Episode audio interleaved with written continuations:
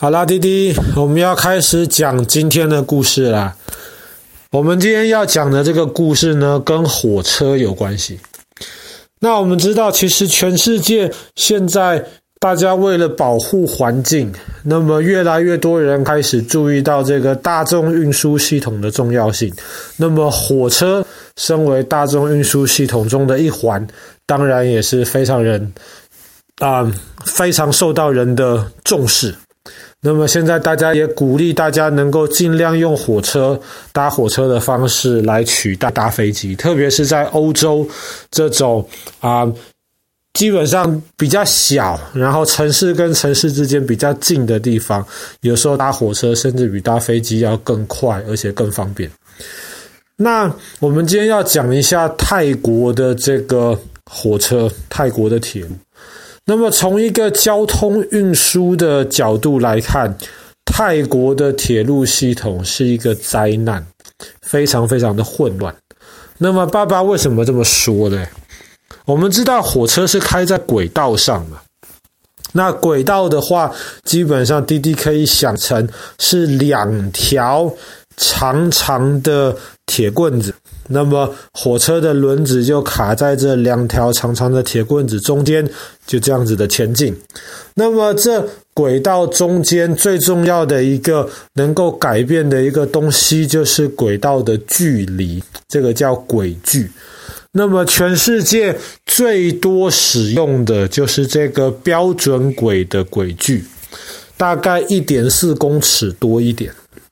那么这个标准轨的轨距呢，只要是用这个标准轨轨距的火车，基本上它即便是在不同的国家，只要是用一样的轨距，这个火车基本上是都可以开的。那么有一些国家，他们可能因为其他一些不同的原因，他们不适用标准轨的轨距。比方说最有名的是俄罗斯，俄罗斯是用一种非常奇怪的，不是标准轨。也不是平常宽轨的轨距，俄罗斯铁路的这个轨道呢，比标准轨再宽一点点。可是就这宽一点点，那么就让其他标准轨国家的火车不能够开到俄罗斯的轨道上面去。那爸爸不知道是不是真的，但是很多人都这么说。俄罗斯当时故意不用标准轨的轨距，最主要就是怕那个时候其他国家侵略攻打俄罗斯。因为在第一次世界大战之前呢，特别以德国为代表，德国开始大修铁路，就是为了帮助能够让德国的军队很快的从德国的一边送到另一边去。那么，如果当时周围其他国家，比方说俄罗斯，他们就想说，如果德国的军队要侵略我们的话呢，他们的火车是不是都是标准轨，就直接开上来了呢？所以俄罗斯就故意不用标准轨，用更宽一点。但是宽轨对于不同的国家而言，换这个火车换轨距是很麻烦的事情。但是在同一个国家里面就没有什么太大的问题了。但是泰国为什么是灾难？因为泰国的铁路有用标准轨的火车，那么也有用窄轨的火车。标准轨是大概一点四公尺多一点，窄轨就是一公尺。窄轨的火车跟标准轨的火车是不能够通用的，所以呢，如果今天你到泰国一个地方去，比方说你从泰国的北边要搭火车到曼谷，那么基本上你是可以一路的顺利搭到曼谷。但是你如果要从北边搭火车搭到泰国的西边，那么不好意思，你没有办法搭直达车道，你一定得在曼谷转车，因为铁路的轨距是不一样的。那么，虽然虽然泰国的铁路系统可以说是一场灾难，但是泰国有一个非常非常特别，可以说全世界独有的一个铁路景象。你如果以曼谷为出发点往西边走，沿着海边，在那边呢，其实靠海，暹罗湾附近有非常非常多的这些鱼啊，不同的海产。那么你往西边大概搭火车搭了六十公里之后呢，你可以到一个，即便是在全泰国都算是最大的一个海产市场。这个市场里面卖很多鱼，当然除了卖很多不同种类的鱼之外，它还卖很多泰国当地的一些蔬菜啊、水果啊等等等等。这个市场呢，它叫做美工市场。可是美工市场大家没有听过，大家通常叫它美工铁路市场。为什么这么说呢？美工铁路市场最有名的一个地方，就是市场里面很多摊贩。那么摊贩他们就在在自己的摊子上面摆了自己要卖的这些东西。可是，在摊贩摊贩之间得有一条走道，那么让。要买东西的这些人可以经过走道来通行。那么美工铁路市场是一个非常忙的一个市场，所以这个走道的地方基本上非常非常的狭窄，那么人都很难过了，更不要说是火车要穿越美工市场中间的这些走道。哎，可是这个火车还真的就直接穿过美工市场。这个走道呢，摊贩跟摊贩间的这个间距大概只有两公尺，两公尺，中间铺了个一公尺宽的窄轨铁路。火车里面要载乘客啊，所以火车大概也差不多是两公尺这么宽。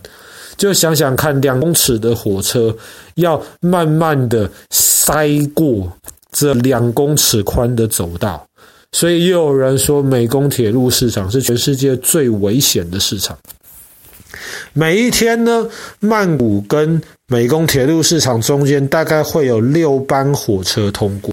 六班火车不算多，但是也还好不算多。为什么呢？因为当火车要进入市场之前三分钟，周围的这些铃就会开始疯狂的乱响。三分钟。那么，当这些摊贩听到铃开始响了之后，他有三分钟的时间，他要赶快把自己的这些货物从铁轨上面移开。不只是铁轨啊，还有铁轨旁边的一些空隙。为什么？因为上面会有火车开过去的。你如果不移开的话，你卖这些新鲜的鱼啊、新鲜的这些蔬菜水果啊，如果有火车的这个废气、这些黑烟。弄过去弄脏的话，这个东西可能卖相就不好看。然后泰国很热，所以常常太阳很大的时候呢，菜市场的摊贩会用一个那种会使用一种像雨伞这样子的这种东西，这种遮阳伞，那么希望能够把走道盖起来，然后让买卖的这一些客人们呢，能够在一个稍微不这么热的一个地方来购物。可是三分钟之内，你要赶快把这些阳伞全部都收下来。为什么？因为这里就这么点宽，火车需要足够的空间才能够穿过去。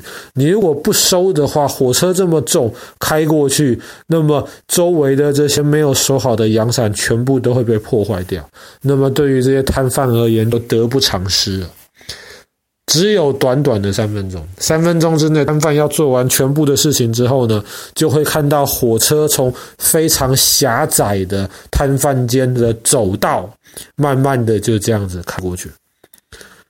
开过美工市场的火车，在经过这个铁路市场这一段的时候，速度非常慢，因为这里实在是太狭窄了。即便摊贩很努力把该清的东西都从轨道上面移开了。但是还是很可怕，所以火车要在这边放的非常非常慢的速度。